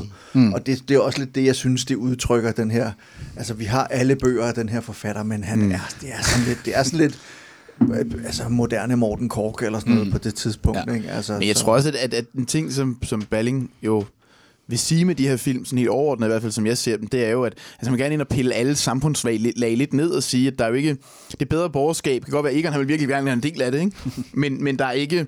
Altså, de, har, de er jo heller ikke perfekte. Det kan godt være, at de er rige og bor, har diamanter og bor i, i Klampenborg, men de er ikke kulturelt særlig... øh, De er ikke, de er ikke meget kulturelt kapital, vel? Vi er alle sammen nogle hyklere og nogle øh, farisæer inderst inde, og, og, og, og når, når der ikke er nogen, der kigger, så læser vi øh, lortelitteratur, ikke? Altså, Altså, han er jo uforskammet ham. Øh, han følges med til huset. Ja, ja. Øh, Fille Bergen en Schweiz, eller hvad? Ja, Philip Bergen har jo slet, altså, slet ikke respekt for Egon Olsens, det er håndværk, han skal til at lave nu. Øhm, I øvrigt noget, jeg godt kan lide, det er, det jeg godt kan lide, det er, at Egon han flygter. Fordi det er jo tit, man tænker, hvorfor fanden løber han ikke bare Han til mig? altid bare blive stående. Ja, jeg går helt i panik. Der, der flygter han så rent faktisk og tager toget fra Schweiz til København. Det er jo en god scene, hvor han stiver i toget. Ja. Ret stivnakket, hvor han sidder ja. på lokummet hele, hele vejen. Ja. Øh, og mens Egon han er ude på det, der udspiller sig også en ret hyggelig og øh, legendarisk scene, hvor Fantastisk. Benny han ligesom tager, ja. tager sagerne i egen hånd, og så kiosken på Kongens Nytorv. Det er der sgu ikke nogen, der har prøvet før. Og de ligger lige over for hotellet, som er Jeg Hotel vil hjem- Dangleterre. Jeg vil hjem til Grimstad. Ja. Ja, hvor det er Jeg den, vil ikke hjem til Grimstad. den norske Olsenband, Det er den norske som Olsenbanden. går ind og en, en cameo, som jeg også synes er ret sjov. Det gør det jo ret, ret godt. Ja, bestemt. Jeg vil ikke hjem til Grimstad. Jeg holder kjeften på Knut. Ja, hvad skal det være? Morgen, morgen. Er min venn Knut her. Han trenger til noen illustrerte tidsskrifter. Åh, oh, nå, ja, ja, ja, øh, så gerne. ja, vi øh, har jo det for en hver smag. Også den dårlige, som man siger. Og øh, illustrerer vel meget godt, at, at igen, at Kjell og Benny mangler Egon. Altså, de kan ikke noget selv, de to. Og men det er også, jo, men det er bare sådan, for, hvad er formatet på deres kup? Det er at røve en, en kiosk Ja. på Kongens Nytorv, ikke? Og så ende med at stå og sælge pornobladet til fulde nordmænd, ikke? Altså, det, er sådan lidt, det siger lidt om, hvor sølle det er, når de to... Altså, og det er jo sådan, der, det er jo også, jeg tror, i en af de andre film, så er det en købmandsbutik, de skal røve, eller sådan noget, Ja. og det er... Men det siger har han, ikke format i hvert fald. Nej, fordi Benny han siger også, altså, hvor Kjell han er meget altså, nervøs, og hvor Benny siger, hele verden ligger foran os. Verden vrimler med ismejerier og købmænd og sådan noget. Det er meget lille verden. Han er virkelig ikke Egons øh, øh, perspektiv overhovedet. Øh, når Egon han kommer jo så øh, hjem med en plan, og kommer ligesom hjem og, og, og beder om godt vejr. Han har en plan skrevet på lokumspapir. Øh, Du sagde, du skulle ned og sammen med en masse finansfiduser. Du kom hjem med en rulle lokumspapir. Ja, for det er også det, som jeg har læst i, i Morten Grundvalds øh, biografi, at på det her tidspunkt var, var han øh, teaterdirektør, og han var åbenbart blevet sådan lidt mere øh, smart i en fart, eller hvad man skal sige. Så han, det førte han over i Benny-karakteren, som i virkeligheden er ret provokerende over for Egon. Altså, end, selvom de er blevet sammen sådan... Altså, han, hvad synes I om det? Sådan, at, synes I, at man kan se det? Det er jo så Morten Grundvalds ud, ud, udlægning af, af tingene. Ja, jeg synes godt, man kan, man kan se det. Jeg synes også, det er, det er noget, som giver noget dynamik øh, i banden, øh, som måske har manglet lidt i de andre film. Øh, Øh, man har jo hele tiden den her, det har jeg i hvert fald hele tiden haft den her opfattelse af, at Benny hele tiden gerne vil være den, som overtager efter Egon. At på et tidspunkt, så bliver Egon gammel. Det er også noget, som de især lægger øh, vægt på i de, i de sidste film. Øh, at Egon, øh, der er også nogle øh, momenter i, i de senere film, hvor at øh, Egon ikke kan se noget, hvor han må låne Kjelds briller og sådan noget. Øh, så jeg har hele tiden set, at Benny gerne vil overtage efter Egon på et tidspunkt. Øh, så jeg synes, at det er rart, at han, og det, det, det, det er interessant og spændende at se ham træde i karakter, og også skille Egon ud og være sådan lidt hundelig, øh, hovere lidt over for ham, ikke? Øh, eller sådan, at, øh, er du klar over, at de har taget røven på dig, eller øh, på dig for øh, 250 millioner? Øh, Præcis. Jamen, jeg synes nemlig også, at han viser lidt mere karakter. Den der replik, men også, øh, også over for Yvonne, da hun har solgt øh, de juvelerne i, i den der kommode til Maskendiseren for en tiger. Øh, altså, der, der, der flipper han jo også ud. Kun en enkelt replik, fordi så bliver, hun så, bliver han så sat på plads ikke, af Yvonne, men, men men, men, men altså, han gør jo også et lille oprør der, ikke? Øhm, mm. Og viser noget karakter, synes jeg, øh, som, som, som er interessant. Jeg synes også, at hans... Øh, hans øh, altså, han, han, det virker som om, at der er blevet skrevet nogle, nogle bedre replikker til ham. Altså, man har opdaget, hvor sjov han er, særligt efter, øh, efter Går Amok. Øh, fordi jeg synes bare, han har nogle nogle, nogle, nogle, nogle leveringer i den her film, hvor han, øh, hvor, hvor han ikke bare er, er, er, er fyld, men hvor han, altså, han, han, han altså, der, er nogle, der er nogle detaljer, altså der er også, at de skal klædes ud som politimænd, og sådan, det kommer måske tilbage til, men, mm. men der er bare noget, øh, altså den der, hele den der forhørscene, øh, hvor han sidder med, med, med, med Bjørn Bert Bolsen, øh, hvor jeg synes, han er fuldstændig fantastisk. Lad os øh, dykke ned i, at de kommer til at... Øh, de bliver samlet, og, øh, og der har, vi har været, der har været flere kup, de er selvfølgelig gået galt alle sammen, men nu kommer der øh, det store kup, situationstegn, kuppet i filmen, hvor de ligesom skal gen øh, vinde de her penge, og Børge er med, og øh, virkelig prøv, Søren, vil du prøve at tage os igennem det her kup? Øh, jeg, jeg, vil sige, lad os, altså, jeg synes jo, det er et af de helt store, gode kub. Jeg tror, det er et af dem, som vi alle husker, blandt andet, fordi det har ligesom, det, det involverer figurerne rigtig godt. Det er visuelt rigtig interessant med, med ballongerne og med hurraråb og broen, der går op, og som han tager champagnen øh, på broen. Øh, nu kan jeg ikke med københavnergeografi godt nok, så jeg ved, om det er Knibbels eller Lange. Langebro. Langebro, selvfølgelig. Men, men, øh, men altså de der detaljer igen. Han når lige at lige, der er masser af suspense, han når lige at få pengene og champagnen med. Men jeg vil, det, jeg næsten vil fremhæve øh, i det kub, som jeg elsker mest, på de der detaljer og det der, det er sådan set øh, opledning, eller hvad skal man sige, indgangen til kuppet, hvor de skal have de her forskellige remedier, de skal bruge. Altså, øh, jeg synes jo for eksempel, den her detalje med, når de skal ud og stjæle bussen, med øh, buschaufføren, der løber efter, og, og, og så opdager han madpakken, og så, huh, så er han simpelthen, Ja, ja, ja. ja. så er alt godt igen, ikke? fordi de har sat madpakken til ham. Det synes jeg er så fint, en, en, en, en detalje og måde at fortælle det her på, at øh, lidt ligesom det der, den indledende utroskabssekvens, hvor, hvor at, at det, det er blikket for sådan nogle detaljer, som, som løfter øh, de her film op på, på en niveau for mig, fordi de der geniale kub, jeg synes, der er lavet bedre kub-kub. Altså, øh, jeg synes, kubbene som kub var, var mere sådan baske, øh, interessante i, i, i amok, og også i nogle af de senere men jeg synes, detaljerigdommen her, hvordan vi kommer derhen, og hvordan øh, scenerne øh, eksekveres enormt effektivt, øh, den, den, den, den kan jeg, det kan jeg rigtig godt lide.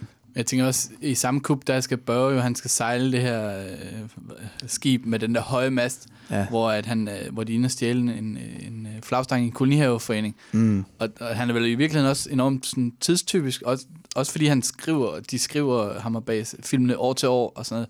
Og oliekrisen spiller også en stor rolle, uden overhovedet, at- nærmest overhovedet at blive nævnt. Øhm, Ej, det nævner det her med, at benzinprisen hele tiden stiger, ikke? Han få for en fem, og... Jo, jo, jo, det er selvfølgelig rigtigt. Men, men, sådan, men er det ikke også noget af det, han sådan kunne, øh, nu kigger jeg på Rasmus og Christian, øh, sådan, det der med at sådan, pinpointe nogle ting i tiden i virkeligheden?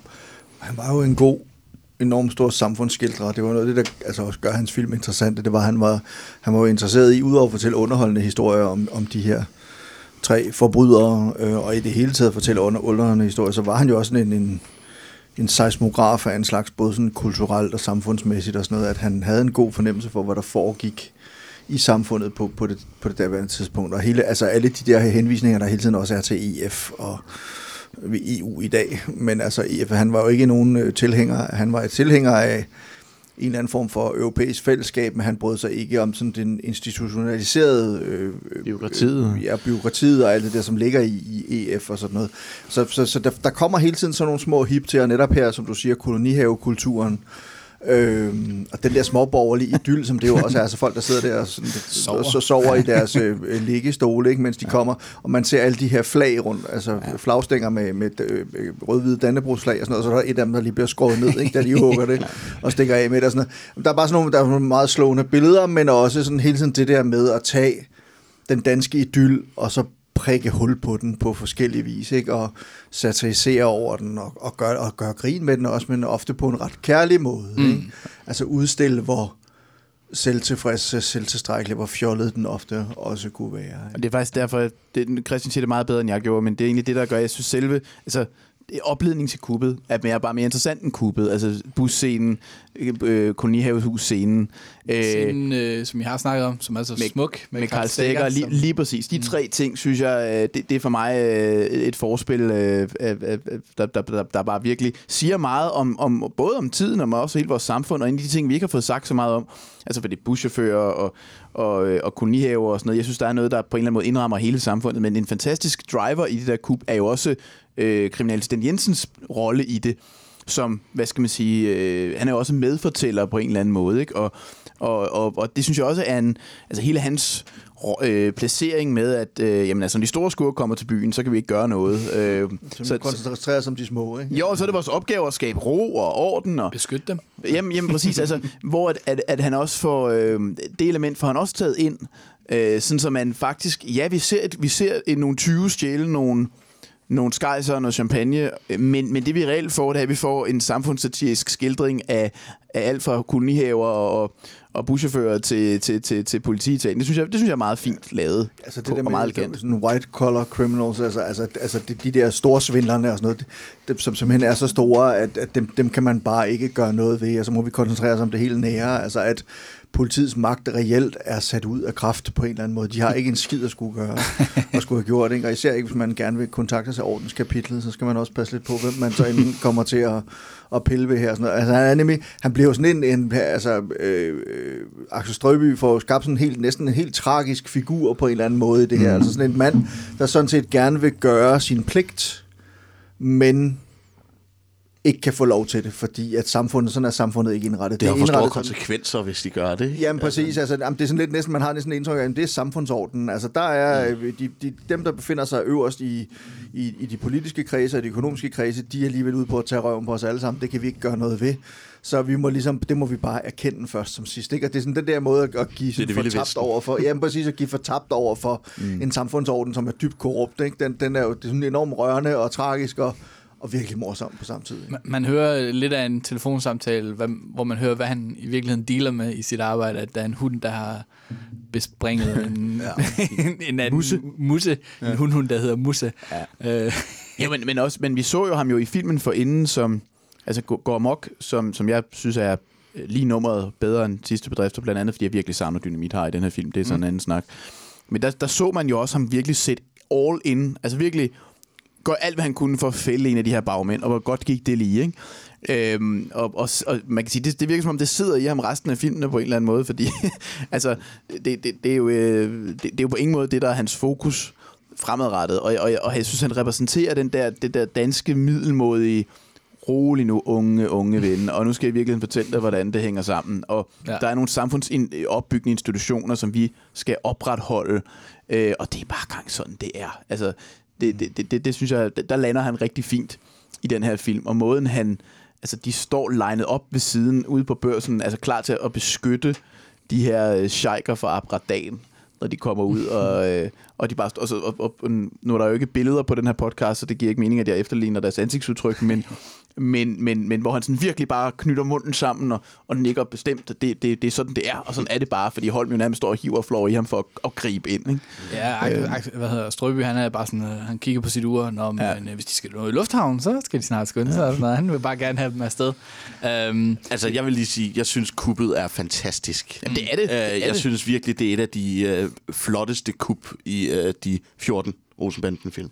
Øh, hele det her med, med de her ballonger, med den her bus, øh, med, med Langebro, der går op med, Mm. øh, med...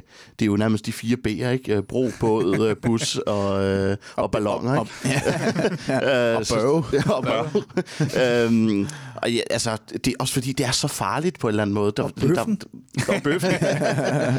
kan vi blive ved? Øh, nej, men det er så farligt. Jeg kan huske, at jeg så dem som, som lille, at der kunne man virkelig bare mærke mm. spændingen, når han er inde i den her vogn, øh, ja. og prøver for øh, at tage de her Bedford-diamanter. Egon, så er det finito! Ja, præcis. Altså, det er så intenst i det her øjeblik, øh, og politiet er fuldstændig, om, altså, han er fuldstændig omringet af politiet. Mm. Det er virkelig spændende lige der. Og, Og han- der har det, det, der har det en nerve, som de andre ja. kubs måske ikke har. Man bliver Det er selvfølgelig fristet til også lige at tage en flaske champagne, Ja. og når det lige i sidste øjeblik, og sætter sig så helt pligtopfyldende ned på sin plads, mm. når de kører afsted. Og så også er, er, er, det, er det også fantastisk afslutning på kuppet, øh, da bussen lige laver en, øh, en uvending.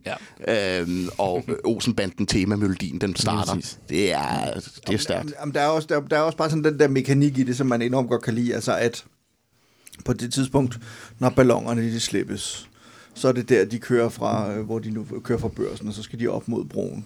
Ja, men det er jo så, skal, så skal Børge sejle, mm. og så skal bussen køre, og så skal den holde der ved siden af, og det ene. Altså, jamen, det er, det er timet og tilrettelagt, men det er også bare sådan meget elegant, fordi der er sådan en flow i det, som, Fuldstændig. som overhovedet ikke bliver bremset. Det er jo altså. storslået kuk. Ja. Men det er jo også en fed måde at sige, altså, det, det de der ballonger skal gøre, altså plotmæssigt, det er, at de skal, jo- det, det er jo et tegn for, hvornår bussen skal køre, ikke? Mm. Men det kunne man jo nok have valgt en nemmere måde at gøre på, hvis det egentlig skulle være, end at smule, øh, jeg ved ikke, hvor mange ballonger op i, i, i, børsen, ikke? Og, øh, men, men, men, det, men jeg synes på rigtig mange måder, det er også et fint og spændingsfuldt, øh, veleksekveret kub, og vel, virkelig godt lidt, lidt, lidt op til det. Mm. Øhm, helt, helt enig. Øh, Vi har været lidt inde på, at, at øh, så får de pengene. Egon, han er jo, ja, det vil jeg snakke om, han, han er jo simpelthen så hævngærig, og han har sin, han, det værste, der er sket for ham, det er jo ikke pengene, det er hans stolthed, mm. som han ligesom er, er blevet krænket på. Så han går jo Det er hen til Holm Hansen og fortæller, at nu har Det havde du nok ikke regnet med, hva'? Ja, det havde det ikke regnet med. Altså, nu er Ej, det ikke han har det 25, godt der. nu er det Ej, 50 procent.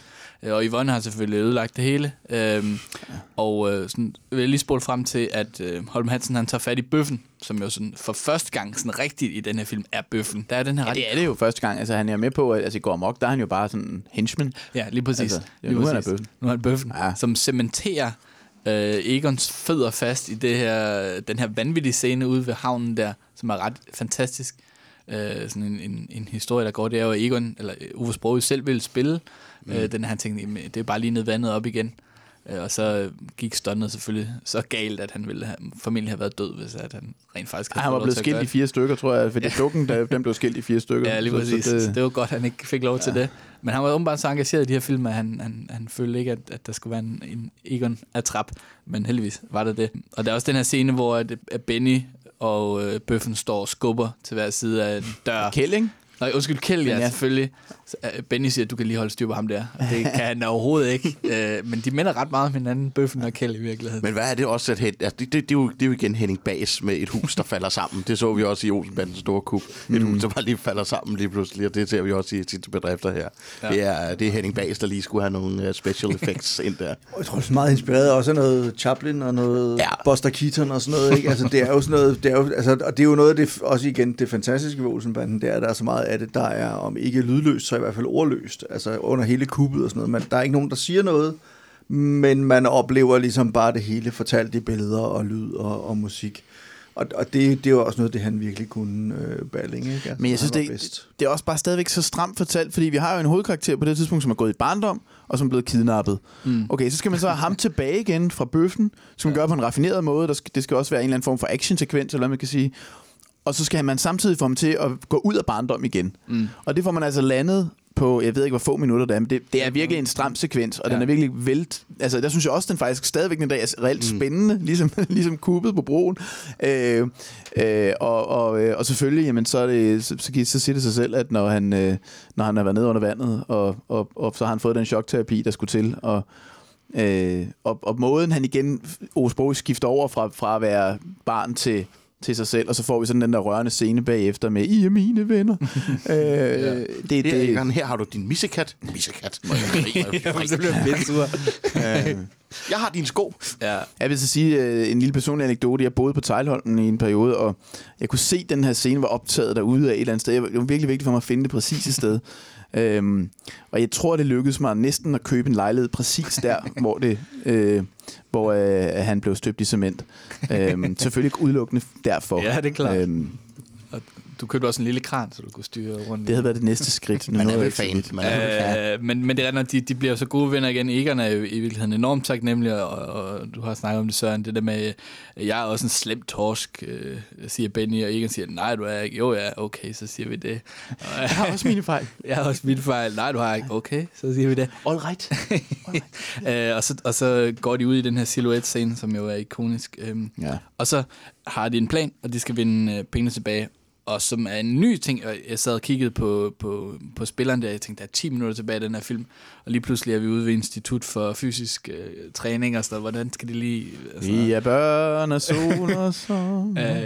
øh, hvor at, øh, at de skal... Det er jo ligesom planen. De skal have de her politiuniformer, mm. og øh, dem stjæler de, når de er ude at løbe, politifolkene. Jeg synes, det er ret, ret sjovt, øh, hvordan det, det løser sig. fantastisk scene. Jeg synes, Ja. Igen, fremragende, fremragende scene. Jeg synes, det virkelig er, der, er- der, der er så mange gode optakt scener i den, i den her film. Altså, jeg hele elsker filmen den er, jo, øh, er jo det værd at se uh, Morten Grundvald, Poul Bungård, Axel Strøby og Ole Ernst i gymnastiktøj. uh, det, er jo, det er jo simpelthen fantastisk. Uh, ja, det var Øh, man bliver jo et helt andet menneske, som de Ja. ja. siger. Altså, Nå, men der, der har vi jo igen noget af det, som jeg elsker ved Olsen, den der, de der samfundssatiriske skildringer, altså fordi det, det er jo sådan et, øh, der synes jeg egentlig, vi alle sammen, eller jeg i hvert fald føler mig sådan lidt ramt, det der med, at gud, man, man, man, altså, når man kommer i en uniform, hvis man får tilbudt magten, så kan man ikke lade være med lidt at gribe. Altså, Kjeld bliver jo magtsyg, ind i, da, da han først kommer i det her tøj. Ikke?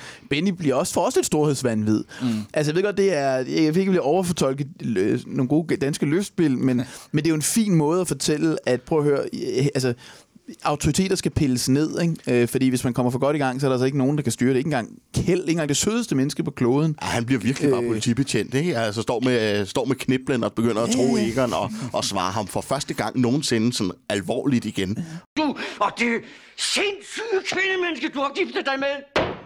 Så er det godt. Jeg kan ned finde mig af det skidt, du siger mig. Men du skal ikke prøve dig om at genere min hustru. Jamen, Kjeld, hvad går der af dig? Og så har vi øvet ikke tid til mere vold. Så er det med at få lukket det skab op. Jamen, håndjernene, jeg skal jo bruge handsker og talkum og... Ja, tak. Tak, det er godt. Alt det kender vi. Fis og blålys. Ved du, hvad du er? Du er en slem lille narhat og skidespræller. Men mig skal det ikke tage gas på. Jeg kender dig. Bare til at komme i gang. Du kan sagtens. Ja, det skal nok. Og har virkelig en alvorlig mine på. Det er, Og lyden på det tidspunkt, det er sådan en... Fuldstændig. ligger i lyduniverset, som er sådan virkelig holden op, det er nøje. Og Egon bliver fuldstændig underdanig, og bliver bare, han kan slet ikke, øh, han kan slet ikke takle Kjeld vrede der. Og, og Benny forhører øh, øh, Holm Hansen, som jo spilles af Bjørn Vat Bolsen, som i, i din bog om Balling faktisk fylder ret meget, fordi Balling og ham var ja, nærmest br- altså brødre nærmest. Han voksede op i hans familie. Og ungdomsvenner, ja. Ja. Ja, men da Balling, han, øh, han nægtede, hvad fanden var det, han nægtede at rave sit skæg af, øh, som det var hans far have, han skulle, og så i stedet for tog han sit gode tøj og flyttede hjem til Bjørn Vart Bolsen, sin gode ven Bjørn Vart Bolsen, som øh, hvis far var rektor på Stevnsgade skole, og så havde de en lejlighed oppe i toppen der, og så helt oppe i toppen af ejendommen, der øh, var der et lille værelse, hvor som øh, Bjørn Vart Bolsen og, og Balling, de så delte. Hvorefter Balling, jo, da han så var flyttet hjem, så ravede han skæg af alligevel, fordi det var princippet, det handlede om naturligvis. Ikke? Ja, det var fint. Så, men, men ja, de var, de var ungdomsvenner simpelthen, og, og det var også igennem Bjørn Vald Bosen, at Bjørn Vald Bosen begyndte at gå på, på teaterskolen og blive gode venner med, med Lis Løvert og, øh, og Ove Sprogø, okay. at Balling selv begyndte at få smag for teateret, og, og, og begyndte at komme i de kredse og sådan noget. Altså, jeg tror altid, han har haft en, en, forkærlighed for at fortælle historier, men det var i høj grad igennem Bjørn Vald Bolsen han faktisk blevet introduceret for hele det der miljø, så, så øh, altså uden Bjørn Vald Bolsen ville der formentlig ikke have været den Erik Balling, vi, øh, vi kender i dag. Og han er en, en fantastisk uh, Holm Hansen, eller en John Morgan uh, Rockefeller. John Morgan, Rockefeller, Holm Holm Hansen junior. Jeg slog jo ikke Gift i Søllerød Kirke. ja. Ja, bekender du? Indrømmer du, eller hvad ja. siger, at du er... De har tilstået, at... De har tilstået, at de er blevet gift i Søløde Kirke. Ja, det der Rockefeller-navn, det er, det er måske sådan et spor, fordi jeg googlede det lige, og, sådan, og øh, Rockefeller-familien er en, en vanvittig rig amerikansk familie, baseret på oliepenge. Øh, og sådan, som sidegeschæfter øh, har de sådan noget som øh, Museum of Modern Art i New York, og de ejede også World Trade Center og sådan noget. Så det er en familie, der er, der er valgt med omhu øh, i forhold til oliekrise og hele det her olie øh, ting. Og Holm Hansens familie, de byggede jo åbenbart hele København. Det skal man lige huske, inden man anholder dem. Ja, ja, ja. Alle de små sidegader. Ja, ja, fantastisk scene. Øh, men det lykkedes dem jo at stjæle de her penge, og, og de flasher kufferterne på vej ud og sådan noget. Iskoldt. Fuldt Iskold. Og, øhm, og, og Holm Hansen ringer til politiet og anmelder det. Hvilket også er lidt friskt, synes jeg. Skal jeg betragte det som anmeldelse? Godt, vi er med det samme. Og øh, Axel Strøby kommer direkte fra tandlægen. Det, igen, Ja. det er sådan en Ja. lille ting, som Det er er, en ret fint. At han, selvfølgelig kommer han direkte fra tandlægen med hasmæk og det hele, og overtager det fulde ansvar. Øh, og Olsenbanden stikker afsted. Jeg synes, at at det er, jo, det er jo ting som en afrundet film, det kan man også godt se. Ikke? De står mm. der og hilser på kameraet og siger farvel og tak for den her gang og sådan noget. Jeg synes, det er jo I jeg- nyt tøj. i helt nyt tøj. Mm. Jeg synes jo, det er rart at se, at det går så godt for Olsenbanden. Altså, hvad synes I om, om filmens slutning? Dejlig slutning, dejlig slutning, synes jeg. Det er også, og igen, som vi også har været inde på, skarpt fortalt. Det går så stærkt, men alligevel ikke for stærkt. Man, man er med hele vejen, og det er, det, det er skarpt øh, fortalt, og det, øh, det er godt at se, at det endelig lykkes for, øh, for Olsenbanden, og det, det med, at de også ligger Bedford-diamanterne. De, de kunne lige så godt have taget dem med, men lige retfærdigt. Lige, så bytter vi bare lige. Ja, men var det ikke også det, var det ikke det, man havde brug for på det tidspunkt, at Olsenbanden de vandt? Jo. Altså nu har man ligesom set fem film før det, hvor de bare får den ene røvfuld efter den anden, eller Egon får den ene røvfuld efter den anden. Så kommer der film nummer 6 her, ikke? og så tænker man ligesom, og det var også der, hvor de mente, nu skulle de stoppe, mens lejen stadig var god og sådan noget, men mm. øh, Balling og Bas, men, men altså man har ligesom brug for, altså det skulle også slut på toppen, ikke? De skulle ligesom, nu skal, nu skal vi, vi skal gå glade ud af biografen. Nu kunne det ikke blive ved med at gå galt. Nej, der må ligesom Men det er jo egentlig vildt, når man tænker på, altså man behøver ikke have læst meget om dramaturgi, for ligesom at vide det der med negative slutninger, specielt i komedier og sådan noget, det har, det har publikum jo med ikke at omfavne alt for meget, og det er jo på en eller anden måde, så det lykkes det jo at opbygge en filmserie på folk, der, der, der, der, der har den ene fiasko efter den anden. Så det tror jeg sådan set, at Christians pointe er helt rigtigt, men, men jeg tror også, at at det, altså på en eller anden måde, det, det, når jeg sådan ser det nu, så synes jeg, at det der med, at de får pengene, det synes jeg er, det synes jeg er rart, men jeg synes egentlig, det, det bedste, det er det der med, at de altså sådan får faglig oprejsning. Det der med, at at, at øh, Holm Hansen, øh, hvad skal man sige, en ting er, at de slipper for, at de får pengene, men noget andet er, at Holm Hansen kommer ind og spille, og, og den der håndelighed, den bliver han ligesom, den, den bliver han ligesom bare knaldet på, ikke? Fordi han, de kunne jo have valgt, altså da de har befriet Egon ude på Tejlholmen, har de jo sådan set diamanterne, de kan jo bare rejse væk og sælge dem på det sorte marked. Det er selvfølgelig lidt sværere end at have med kontanter at gøre, men, men de vælger jo alligevel at skal risikere det hele ved at tage ind i et jævnt hule igen, løvens hule igen, for at, altså ja, for at veksle dem til kontanter, men i virkeligheden vel mest for at ydmyge ham. Ja, det er meget Øh, modigt. Altså, ja, ja, og, og fuldstændig unødvendigt jo. altså, ja, de kunne bare have været stukket af, og så kunne de have solgt diamanterne på Mallorca. Eller? Men, men jeg tror... Egons faglige stolthed. Ikke? Jamen, det er jo det, og det er jo det, det, er det jeg synes, der, der, der på en eller anden måde der er en større forløsning omkring end, end pengene for mig. Men det, da jeg så den igen i går, der havde det lidt ligesom... Gud, jeg synes egentlig, den sluttede meget hurtigt, og jeg kunne godt have tænkt mig, at der havde været en eller anden... Øh, Yvonne-forløsning eller, eller noget af det. Hun står bare ude, så er de bare ude i lufthavnen, så har de bare pengene, så går de. Men, men fred være med det, så får Yvonne jo så rigeligt fylde i den næste film, som, som jo følger. Øh, jamen, skide godt. Lige inden vi øh, skal give den karakter, vi har jo været omkring det meste, er der noget, hvor I tænker, at det der, det var, der vil lige sætte fingeren ned og sige, det var en, det, det var en ærgerlig ting, der var med. Er det sådan en lille kritikpunkt? Øh, Du har lige været kort ind på det måske, Søren. I forhold til slutningen. Nej, det, var, det var egentlig ikke så meget kritikpunkt, men altså... Øh, nej, altså jeg synes jo, jeg synes jo det, det, det, det, det, eneste, som jeg... øh, Sav, altså jeg savner dynamithej. Når man kommer lige fra Amok, øh, som er for mig den næstbedste, øh, så, så synes jeg, man savner øh, øh, øh, Harry og... Og jeg ved godt, at Preben Kås rendte rundt og lavede cirkusrevyen, og han havde ikke tid, og han ville gerne. Og de, altså, men, men når man også ved, at i Norge, når de skulle genindspille derop, så var Dynamikar, han var jo med. Altså, der var plads til ham, der var, han var indtænkt i manuskripterne og så videre. Ikke? Han var Øhm, også med i, ja, han var med i mange film. Også Jamen, på sporet og sådan noget. Ja, ja. Og var en del af titlen. Det var sådan en på sporet med Dynamit Hej. Ja. Ja, altså det, det, det er den eneste ting, og så synes jeg som sagt, som jeg også tror, du sagde, Rasmus, at, at Yvonne, øh, hun spiller den rolle i filmen, at hun begår nogle dumheder, men hun har ikke et projekt på samme måde, som hvis Børge skal konfirmeres, eller øh, Fie skal føde, eller, eller, eller hun skal ud på arbejdsmarkedet, eller lignende, som jeg synes, øh, jeg synes ikke, det er hendes, det er ikke den bedste Yvonne-film, og jeg savner Harry. Øhm, Mm.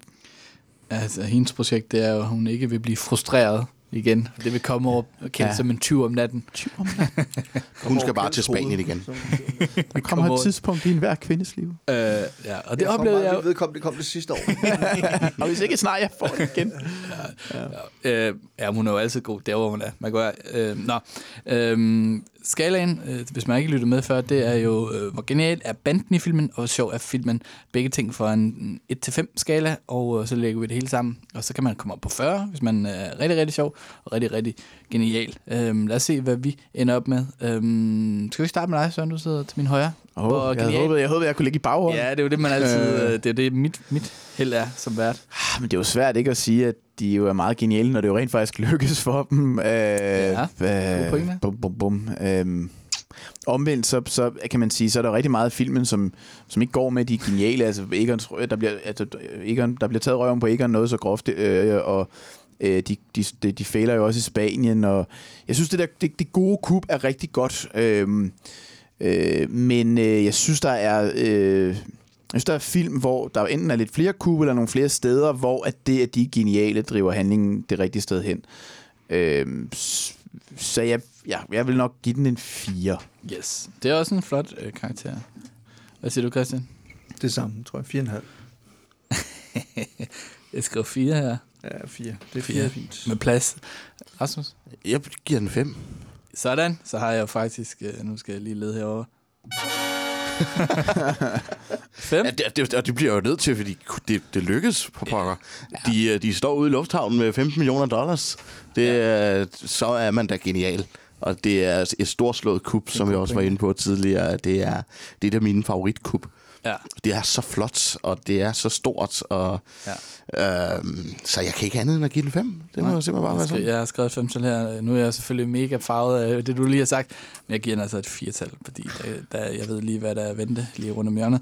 Uh, hvor sjov. Uh, hvor meget griner man i løbet af sådan en? Jamen, der, øh, øh, man kan også godt give flere film, film 5, men, men jeg, jeg, jeg, jeg er i min Olsenbanden top 5 øh, med den her, vil jeg tro, og derfor er jeg også på en top 5'er over, hvor meget jeg griner, fordi altså, nu så jeg den igen i går, og, og, og, øh, og blev bedt om, at, øh, altså, at min, min kone, hun, hun tyssede på mig, fordi jeg grinte.